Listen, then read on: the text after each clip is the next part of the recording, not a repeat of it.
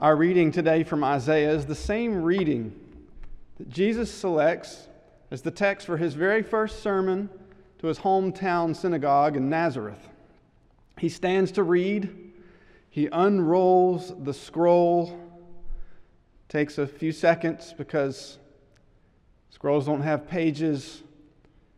He finds the precious moment in the scroll that says, The Spirit of the Lord is upon me.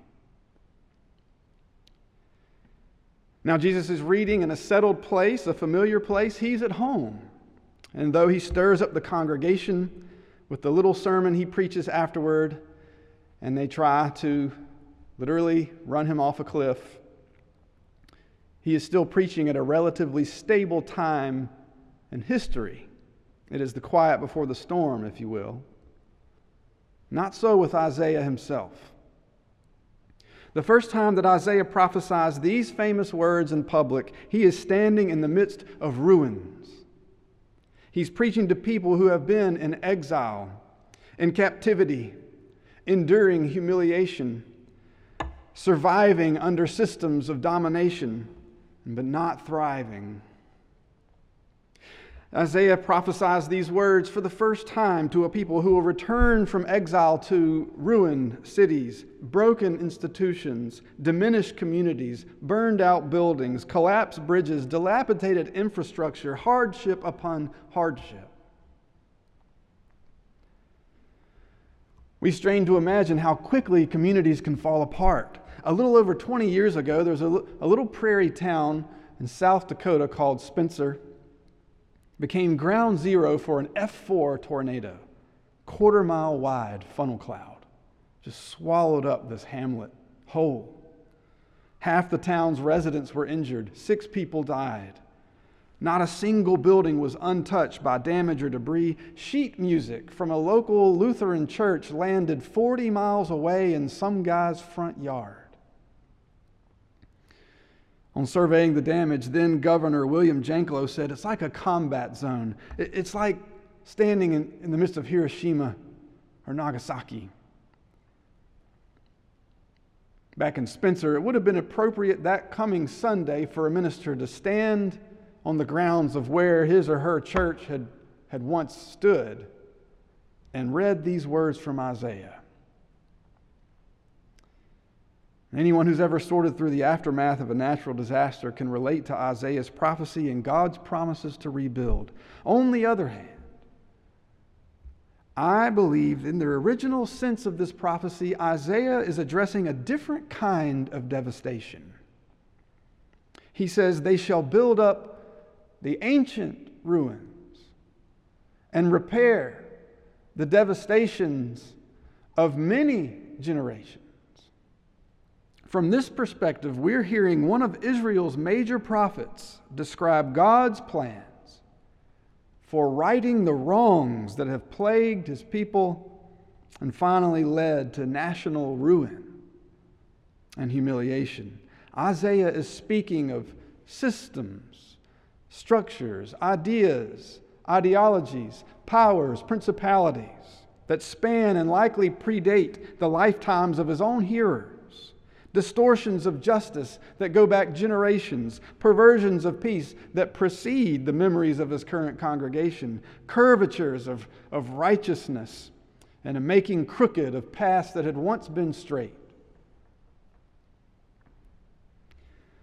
We hear so often today of things being broken. We hear phrases like, our politics are broken. Our school systems are broken. Broken. Our families are broken. Our infrastructure is broken. Our healthcare system is broken. Broken systems, broken lives. We've seen across the year our own nation's brokenness. This very day, hospitals across our nation are being overwhelmed. People in our communities, members of our church, who we dearly love, are enduring hardship right now. But what Isaiah helps us see is that we're not being overwhelmed by a sudden natural disaster as much as by the consequences of generations of actions, of, of divestment in things that really matter, community health, strong relationships across lines of race and class, communal investments in the common good that have, we've let just go by the wayside. Dallas writer Helen German recently told a fascinating story in Baptist News Global of the origins of health insurance in America. Now, I didn't know this, like many things. This really surprised me. Our current health insurance system has its origins in the inventions and the imagination of a Baptist layman from Texas. Justin Ford Kimball, at a Baptist hospital in Dallas during the Great Depression. It helped create a system of insurance to help teachers who were unable to afford treatment or take time off from work when they were sick. And that was what inspired this system, the creation of a system that has helped millions of people live a better life. But we can now see how this same system has become so corrupt in our nation that medical bill de- debt is now the leading cause of bankruptcy. This is the kind of, of a devastation of many generations. It doesn't happen all at once, it happens over time with perversions and distortions and being, doing warped things to one another, and it, it filters out and it creates this kind of power of domination and humiliation. There's no one person you can point to and say, hey, you. It's a system, it's a power, it's mysterious, but it affects our lives. Thank goodness for dreamers and for people who Isaiah would point to and say, hey, that's right, who have created something like RIP medical debt. You could go online, ripmedicaldebt.org right now. And for $100, you can forgive $10,000 of medical debt. And someone in America will get a, a note in the mail saying, your, your medical debt has been relieved. And it will change their life. But, the, but what's happening that's led us to this place is not the fault, as I said, of any one person. What's happening in our nation today is the result of decisions that we've all collectively made for generations. And we stand in the midst now of our own national ruins in a way. We sit with the Israelites today in a way. Isaiah opens the scroll to read to us, too. He rolls up the scroll when he's done. He looks up and he's peering right at us.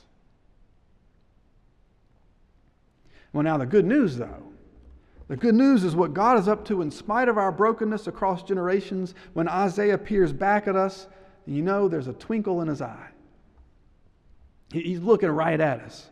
But, and he's really serious, but then right at the end, he just starts to, curl of his mouth begins. He's got something up his sleeve that he wants to share with us. He wants us to know that God is preparing to make a new way in our moral desert. Isaiah wants us to know that God has designs on rebuilding the devastations of many generations. And Isaiah wants us to know that God's architectural plans center on employing the very people who've borne the weight of injustice the oppressed, the brokenhearted, those in captivity, those who mourn. These are the ranks of folks God is planning to deputize and put to work rebuilding. Isaiah does not appear to be walking down Wall Street or through the Hamptons as he reads from this scroll. He's walking through hospital wards. He's accompanying some of our own members through ICU units that are filling to capacity. He's walking through housing projects, oppressed neighborhoods that have been redlined,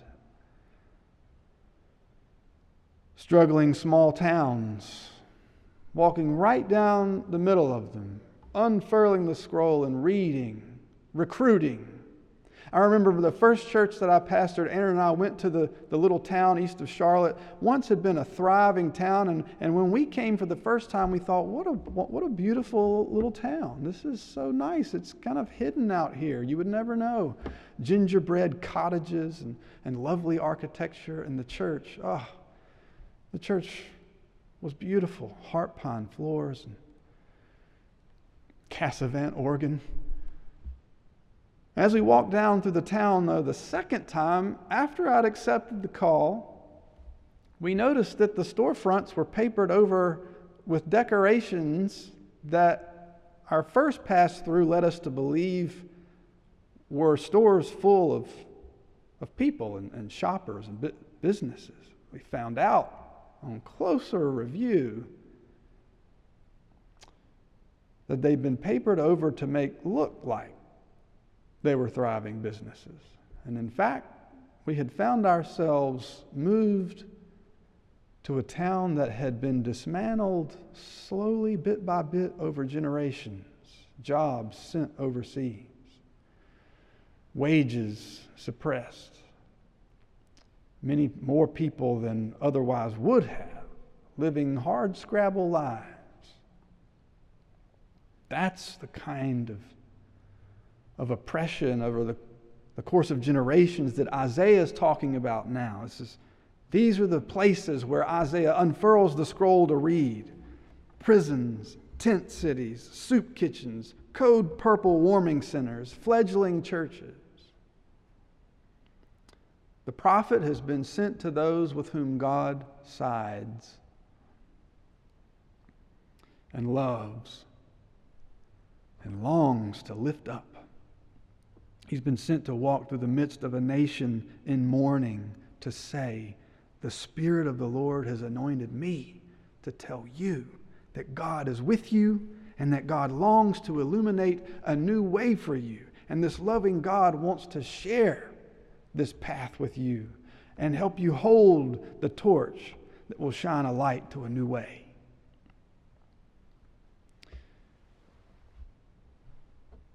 It's quite hard for me to believe that almost five years ago, not quite, almost five years ago, I sat in the living room of one of our church members for my first interview with the search committee, the pastoral search committee that, that ushered me to Asheville and my family.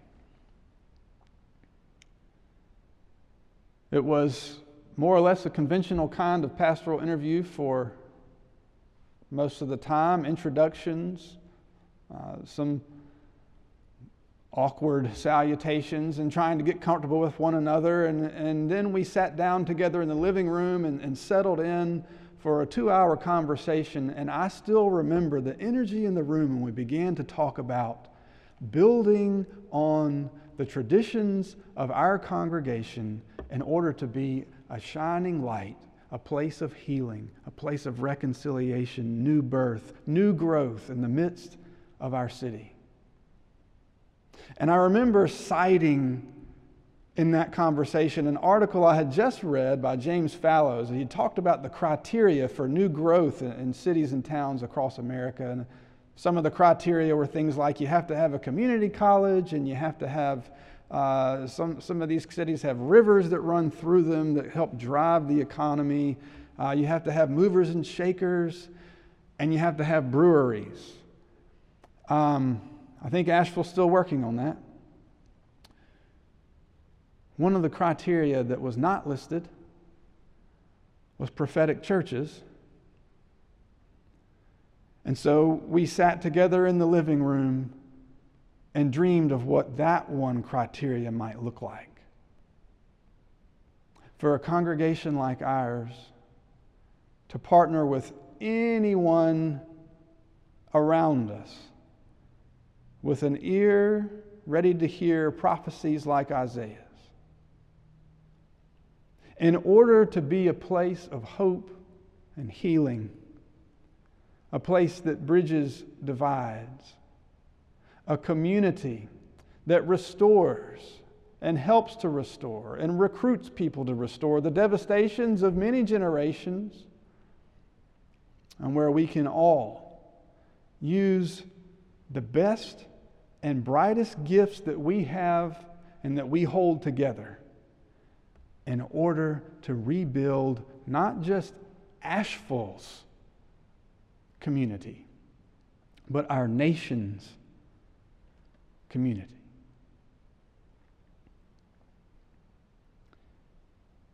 Wander along with me. Would you dream with me? And ponder these things in your heart. Might it be that God is calling us to be an Advent generation? We see so much grief around us, so much hurting and pain. Might Isaiah have unfurled this scroll in our midst and in the midst of other churches around us and other communities of healing and read these words You bear the anointing of the Spirit of the Lord to bring good news to the oppressed and bind up the brokenhearted and proclaim liberty to the captives and to proclaim the year of the Lord's favor.